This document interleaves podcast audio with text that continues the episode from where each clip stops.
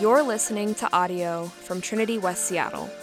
For other resources, more information about this sermon series, or to connect with us, visit our website www.trinityws.com.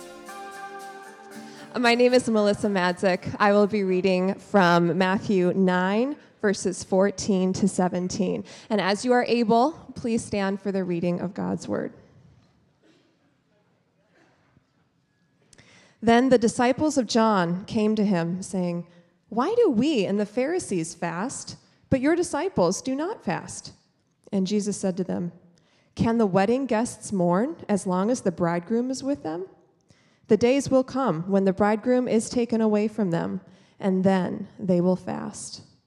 No one puts a piece of unshrunk cloth on an old garment, for the patch tears away from the garment, and a worse tear is made. Neither is new wine put into old wineskins. If it is, the skins burst, and the wine is spilled, and the skins are destroyed. But new wine is put into fresh wineskins, and so both are preserved.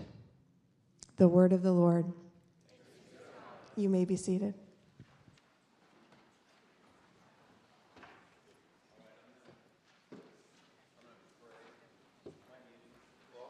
That's my fault, sorry. There you go. Joe's like, What's going on, man? uh, I'm going to pray as we get ready to receive this today. Father God, thank you so much for speaking to us. Thank you for, Holy Spirit, for inspiring Matthew so that we have these words, so that we can know this story, so that we can see Jesus, you more clearly. And we pray that as we do today, that we would be transformed in your presence. Help us, Jesus, to become people who are true new covenant, new kingdom people in our everyday lives, we pray in your name. Amen. Uh, a few years ago, my nephew got married, and his name is Baruch. His father is an Orthodox Jew, and he's also an attorney in Manhattan, okay? And Baruch married a woman uh, named Annabella, and uh, she is also Jewish, and her father is also an attorney, but not in Manhattan, in Beverly Hills. And so their wedding took place at the Beverly Hills Hilton, which, if you're not aware, this is where they film the, um, the Golden Globes every year. So that, that kind of iconic big banquet hall is where we had dinner and where we danced and all that kind of a thing. It was quite an experience probably the biggest wedding I've ever been to. I don't know how many people there, maybe upwards of a thousand people. It was huge. Biggest party I've ever been to. Uh, they had an open bar, and this thing started at noon, okay? So we got there at noon, and this went on for, we left at midnight. I don't, I don't know when it actually ended. Um, but yeah, the open bar, they had uh, all these different rooms throughout the facility were open with uh, food like you can't imagine. I mean, they had everything from uh, like New York pastrami sandwiches to sushi. Everything was kosher. Uh, every room had a live band playing in it too. Okay, so just try and put wrap your mind around how much of a party this was. You're just walking from place to place, and all the bands were playing something like klezmer music. So it was this Jewish experience. They had this huge ice sculpture they had floral arrangements that were so big that during the party, some of them tipped over because they were just ginormous. And of course, because it was such a big party, everyone was decked out in the finest clothes, right? Women were wearing these colorful, flowing gowns, right? Men had the full Orthodox Jewish garb on, including hats, right? And you can kind of see here, this is a picture of right before the ceremony actually happened. This is my view, and uh, this is just the side where the men are sitting. On the other side was where the women sat. That's their kind of cultural way of, I don't know, that's just how they do things, is the men and the women sat separately. So uh, even at the door, if you didn't bring one of those yarmulke, they call it a kippah, uh, if you didn't have one, they, they handed those out to you. And they're like really nice, woven, you know, kind of a thing. And so I want, I want you to just think about how I showed up. What was I dressed in? What was I wearing? Well, kind of a unique situation. I showed up wearing sackcloth and I had ashes on my head. And I said, I'm not eating any of this food. I'm in the middle of fasting. Just kidding. Totally kidding. I didn't do that. Um, because why, why didn't I do that? Because that would have been totally inappropriate. It wasn't my nephew's funeral, it was his wedding, right? Sure, there would come a time where mourning and fasting would be appropriate, but that time had not yet come. This was party time. This was time to feast. And in a similar way, we can show up to this crazy thing called life, right? And we can, we can uh, not really be aware of where we are in history. And as a result of it, it, it, can, it can confuse us as to how we are to live today. See, we're surrounded by all the same things that Jesus was surrounded with. We're surrounded both with sin from within and, and from without. We're surrounded by people with broken bodies, broken relationships, spiritual oppression, poverty, and injustice. And while we long for Him to come and to make things right, we're unsure of how to live in the meantime. Is this a wedding or is this a funeral? Is this a time for fasting or is this a time for feasting? And, and so, what I want you to take away from this today, and what I think this, this story is telling us, is when we are determines how we are to live. And let, let's look at how that is shown through it. Let's begin with verse 1 with the question that was asked to Jesus. Most of these stories start with somebody asking Jesus a question because he's confusing them. The disciples of John came to him saying, Why do we and the Pharisees fast, but your disciples do not fast? So, anytime we're reading a passage in Scripture, we want to try and figure out what the context is. And this gives us a nice little clue right there at the beginning. It says, then, right? So, it's telling us this is something that has happened in the context of some other things that have happened. What's happened? Last week we looked at a story where Jesus was reprimanded by the Pharisees for, for eating uh, meals with tax collectors and sinners who are basically moral and social outcasts. And then for the past few chapters, if you want to think of it even broader than that, since chapter four, Jesus was doing all sorts of incredible things. He was teaching the ways of heaven, he was healing people, he was casting out evil spirits, he was forgiving sin, he was stopping acts of nature, right? And in all of this, in each one of these events, what was happening was that Jesus was bringing God's future into the present. You see, one day heaven will be on earth. And Jesus was bringing little, little tiny glimpses of, of that day, little tiny glimpses of, of heaven into the present. In fact, that's what this question was all about. This question of fasting. The disciples of John, they come to him. Perhaps they were uh, you know, urged by these other religious leaders, the Pharisees, to come to Jesus and ask, like, hey, could you, could you ask Jesus this question for us? They're asking Jesus why his disciples do not fast, but they're actually asking a question about the kingdom of heaven. They are genuinely confused. See, they're not condemning Jesus, they're actually Jesus' allies. They, have all been baptized by John. Jesus has been baptized by John. They're, they're homies here okay? But they are genuinely confused by what Jesus is doing. See, behind their question is an assumption that the kingdom of heaven would come only after the Jewish Messiah kicks all those oppressive Romans out and, and he takes his rightful throne. And their assumption was that this could not happen unless everyone repented and started following all of the rules in the Old Testament, all the Old Testament law, which would have traditionally included fasting. And so the Messiah wouldn't come until everyone started acting like God was king.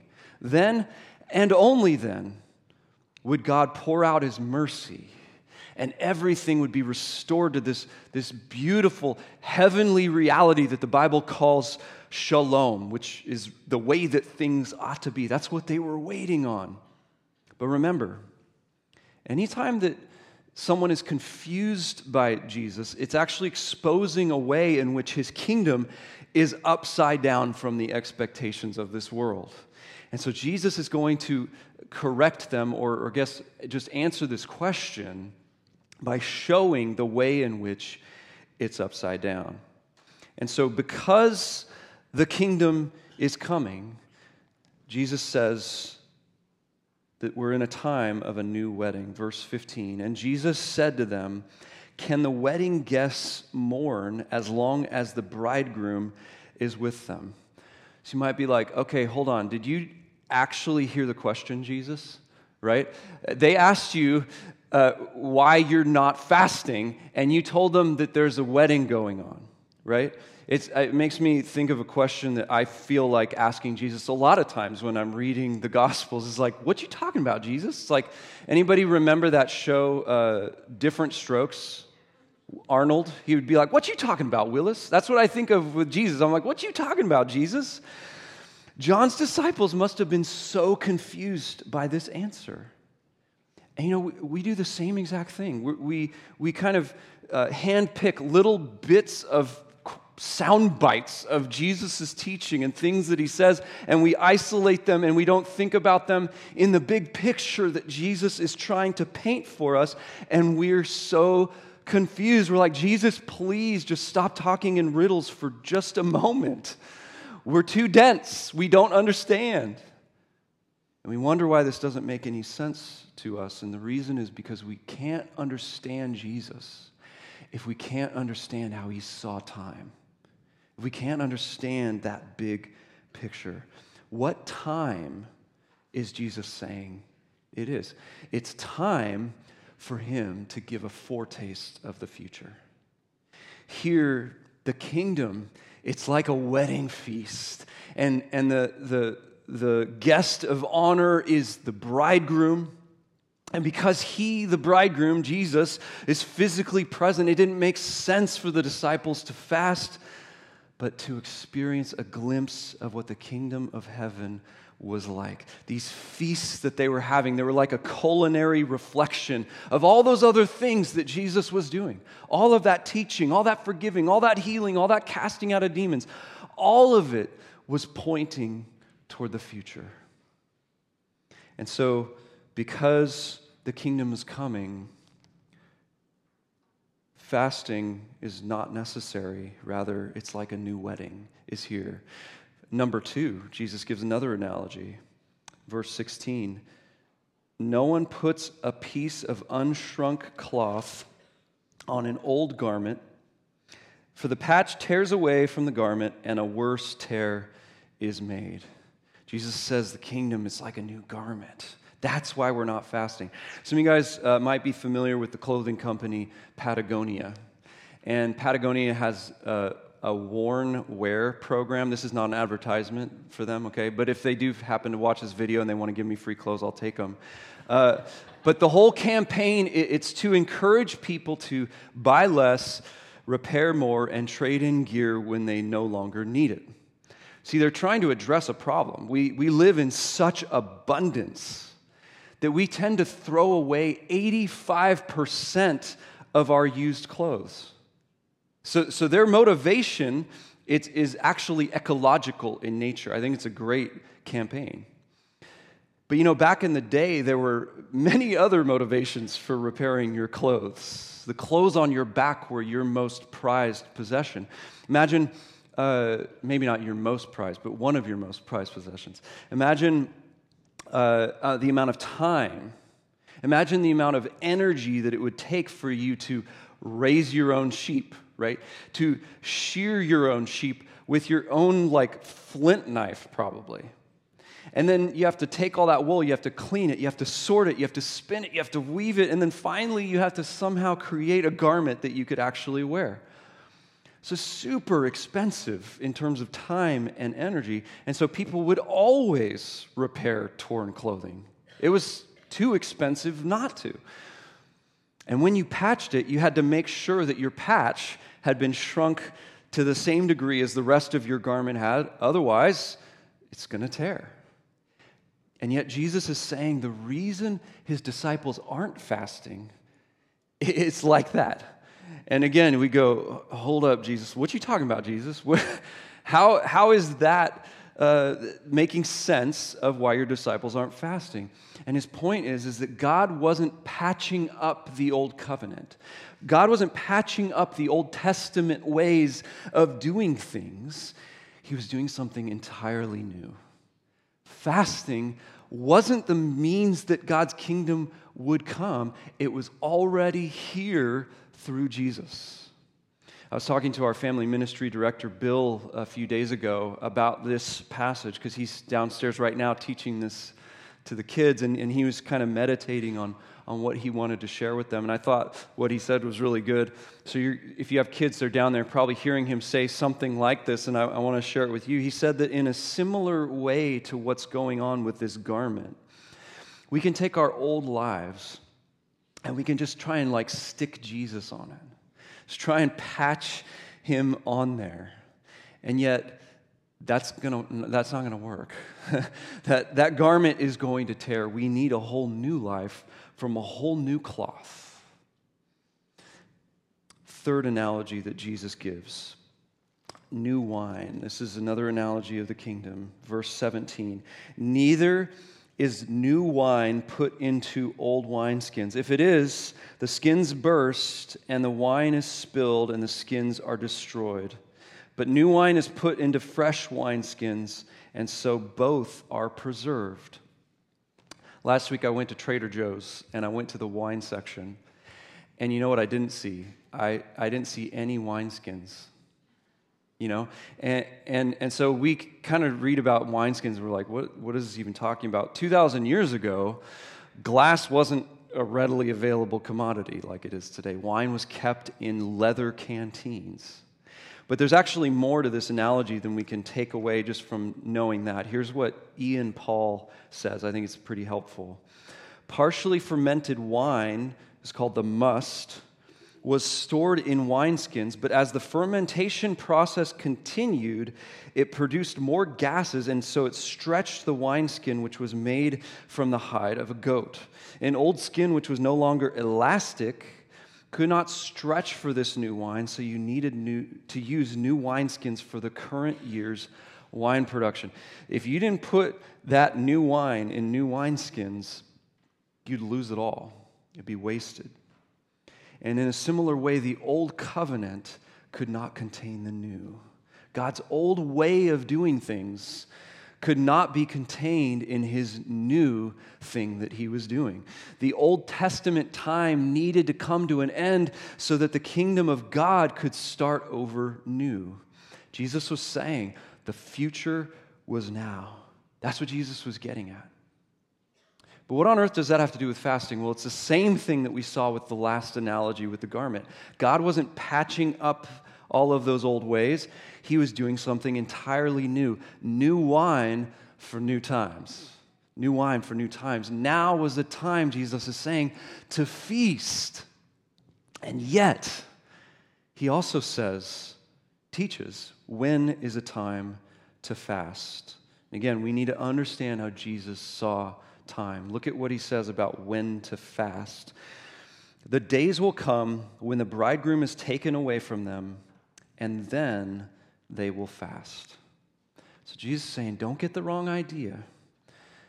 Fasting is not a bad thing. Jesus is not saying it's a bad thing. He was just saying that wasn't the time for it. He's saying there is a time where fasting is appropriate. In fact, at the beginning of Jesus' ministry, he goes and fasted for and fast for 40 days. He instructed uh, his disciples on how to fast. We looked at that in Matthew 6 16 through 18. He clearly expected his disciples to fast at some point. Why? What's the point of fasting? At its core, fasting is about using our body's appetite for something uh, food, obviously, uh, drink, maybe even sex or entertainment, maybe some unhealthy appetites that we might have. And it's using our body's hunger to expose the true hunger of our souls. Fasting is about stripping away the fullness of our bellies in order to focus on filling up our souls with God. And so we spend time, uh, times of lament. We have seasons of repentance and renewal, just like we did uh, during Advent, and just like we're going to do in a few weeks, beginning with Lent. And so fasting is good, but fasting is only good at the appropriate time. That's what Jesus is saying. For example, I told you that story about my nephew's wedding party in 2017. Well, later that year, my father passed away. Now, if I were actually wearing that sackcloth and ha- if I actually had those ashes on my head, well, that fasting would be appropriate then, right? And Jesus says there's a time for fasting. He says the days will come when the bridegroom is taken away from them and they will fast. Jesus is saying there's a time when, uh, when Old Testament would be fulfilled and and the bridegroom will be taken away, and then they will fast. And in fact, if we look at the New Testament account in the book of Acts and elsewhere, this happens. Disciples fast. And in this statement, Jesus is giving this ominous allusion to when the bridegroom would be taken away. It's a reference to a time when he would be abandoned by his disciples, when he would be arrested under false pretense, when he'd be given a false trial, when he would be whipped within an inch of his life, beaten, bloodied, crucified on the cross for your sins, for my sins, for the sins of the world. Jesus says that, that is an appropriate time to fast. But Jesus is probably also making a reference to a day when he would ascend into heaven and he would no longer be physically present here on earth. He says, no longer with them in the flesh. He says, that is an appropriate time to fast. And the, so the disciples of John, they misunderstood what was going on because they misunderstood when they were.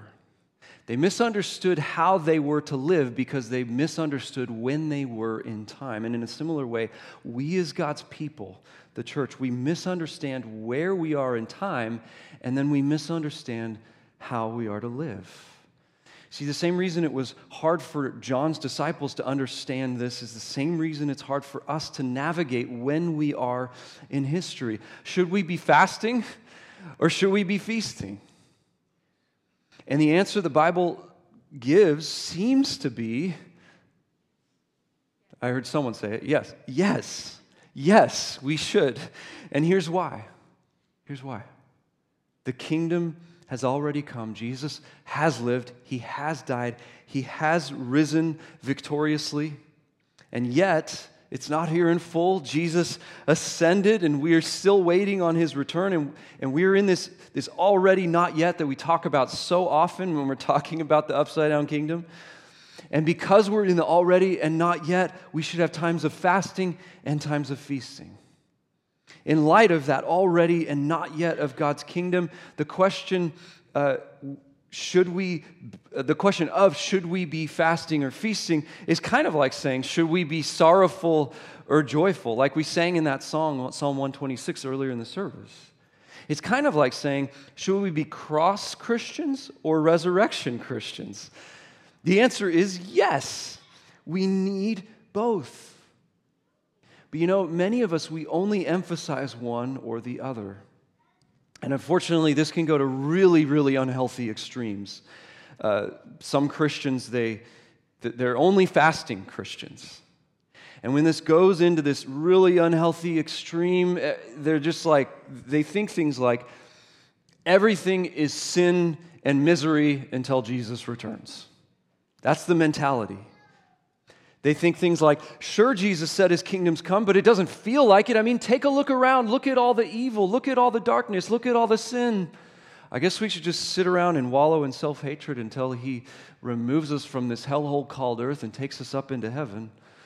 That is, if he's even nice enough to, to let us in. That's the mentality. And, and if that's you, friend, you're missing out. You're not enjoying anything of what God promises that you can experience today. And you know, at the same time, they're, they're Christians who are only feasting Christians. And, and this can be taken to an unhealthy extreme as well. This might be you. You're all about the triumph and victory of Jesus' resurrection. You think things like, sure, we're waiting on him to finish what he started, but we got to stop whining. got to stop whining about all of our problems. We got to claim victory that we already have. And then Christians like this, they, they inevitably are going to encounter sin that they have difficulty defeating in their own life. Christians like this, they're, they're going to have life experience where they encounter suffering that they cannot control. And when they go through some of these kinds of seasons, it completely erodes their faith because their faith was actually built on nothing more than trite platitudes and empty phrases. So those are those unhealthy extremes. But, but how about maybe most of you are probably somewhere more in the middle, right? But yet you might still lean t- toward one end or the other. You might be, uh, you might be more Eeyore or Tigger, if you know what I'm saying. Like, the, anybody? Okay, you know what I mean. Fasting or feasting? Maybe you're somewhere more in the middle. Maybe you overemphasize fasting or feasting. Maybe you overemphasize the cross of the resurrection. Maybe, maybe you're, you're so fixed on the resurrection that you can't actually be present with other people when they're in the midst of sin or suffering. Or perhaps you're so pessimistic that you write off anyone who's actually hopeful or joyful. You're like, look around, man, you're missing out on all this evil that's around here. See, we need balance. We need balance. And in order to have that balance, we need each other. If you lean more toward one end or the other, you need Christians in your life who are helping pull you in the, in the other end of the pendulum. But we also need the church calendar. When I say the church calendar, I don't mean you know, that web page that we have with all of our events laid out. I mean the liturgical church calendar. This is a huge part of why the church calendar is laid out in the way that it is. It's actually framed around the story of Jesus. So that if, even if you're in the the wilderness of Lent, you know that Easter's right around the corner. Or even if you're going through a time when you're afflicted with the cross that you're called to bear in this life, you also remember Pentecost. It's coming. It's coming. So, fasting and feasting, both of these are necessary ingredients in the Christian life in the present age. And yet, if I could uh, impress upon you one thing to take away, the story of the New Testament is that today, Christians get more already than we do not yet. We get more feasting than we do fasting. That's what's so great about knowing Jesus in this life today. Just as Jesus was giving all of these incredible glimpses of the future, we get glimpses of the future through the power and presence of His Holy Spirit. Amen?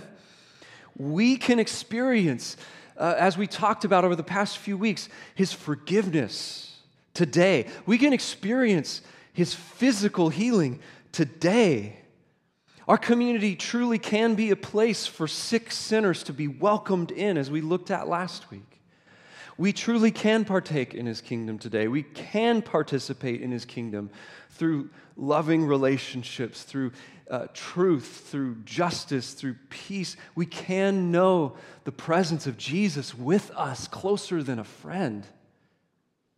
We can, uh, as, as we celebrated baptism just a few weeks ago, we can celebrate and experience new, transformed lives. A friend of mine uh, is super passionate about this. His name's Mike, and uh, he's a part of our racial reconciliation cohort, which we met with earlier this week. Uh, Pastor David and, and Eddie and I went down there. And, and had some breakfast with a few folks. And Mike was there, and, and he was sharing a little bit about what's going on with his ministry. He's a guy who uh, just became the area director for Youth for Christ and he was talking about uh, doing Youth for Christ kind of ministry in the context of an in the inner city where he primarily is. And he's talking about how important it is for, for him to build relationships with kids and, and all the leaders in his ministry to build relationships with kids in the schools and to uh, help encourage and support and to build them up, especially a lot of these kids coming from broken homes and broken backgrounds. He was talking about um, the ministry that they do at Juvenile Hall, where they go and they spend time with kids and they share the gospel with kids who, who've kind of gone wayward. He was talking about a ministry that I didn't even know existed. Uh, kind of, I don't remember what he called it exactly. It was incident response. When there's been a shooting, he's a part of a, a group of people who the police actually call to come and to be present with those who are mourning after someone who they love has been, uh, has been shot. Perhaps that person's still alive, perhaps they've gone into hospital. But he, he and, and these leaders come and spend time with people in the midst of the most broken situations that you can imagine. And as he's telling us about all these things that he, God's inviting him and, and us into, he's just getting so fired up and passionate. And he just, he loves the church. And he goes, if the church could just understand that the same power that rose Jesus from the dead is alive and active in us, then people would start to see the kingdom coming. And, and man, I wish I could just like capture what he was saying and, and share it with you because I was getting all fired up and, and excited as he was sharing some of these things. But he was just saying, we, we think, well, man, I don't know how to shine my light. And he goes, but that's only because we're not plugged into the source. When we know and experience the light of God, it's something that just emanates from us and our souls. We start to do kingdom work because we just can't help it. Yeah. Amen. And that's really what Jesus is getting at here. He's trying to give us a vision for the kingdom that is already here. With all of these analogies the wedding, the garment, the wine Jesus was saying in different ways the kingdom is here. You don't have to prepare for it when it's standing right in front of you. Instead, you celebrate it. Everything is different because of what Jesus has already done. And just as these disciples, they got to experience this foretaste of a feast in eternity. Today, Jesus is inviting everyone everywhere. He's inviting you to come to Him, to experience tastes of heavenly glory like we are still waiting on. Jesus' kingdom has come, it is coming, and it will come. And so we feast. Want to encourage you with three community group uh, instructions, actions. I was they, these were called questions, but then someone was like, Those aren't all questions. Okay, fine, they're called instructions. How can you both partake and participate in the feast today? What kind of new wine can you share with someone so they can also experience a foretaste of the kingdom? God's commissioned all of you in different ways. Uh, I, I, know many of your stories and the ways that God is allowing you and inviting you into the way that you get to participate in His kingdom. Plan one time to feast and one time to fast together in the next month. Perhaps fasting could happen on uh, Ash Wednesday, is, is, an idea since I mentioned that earlier about Lent coming. And then lastly, y- your group probably won't meet in January, but this is the last Sunday in January, so we're going to, for this last week, we're going to spend some time reserving some time to practice the Acts prayer model together. My community group did this this week. It was such a blessing, such a rich time of prayer. I want to encourage you to do that this week. As we close, I'm going to pray, and then let's respond to God together.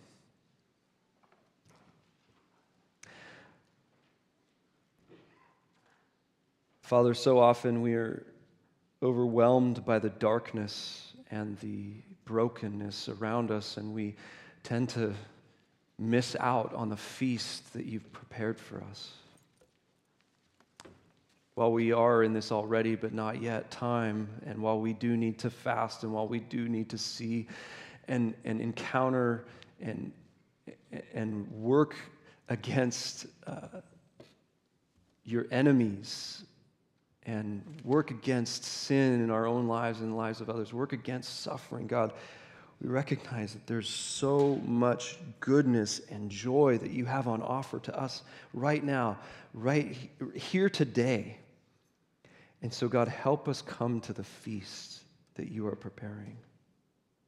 We pray that we be people that don't just uh, come to the feast, but that we invite others to come, that we invite others to enjoy this new wine that you have on offer. We pray that that would happen as, as a time of transformed lives, Jesus, because of what you've already accomplished. And we ask it in your name. Amen. You've been listening to audio from Trinity West Seattle. For more information about our services or to connect with us, visit our website, www.trinityws.com. Thanks for listening.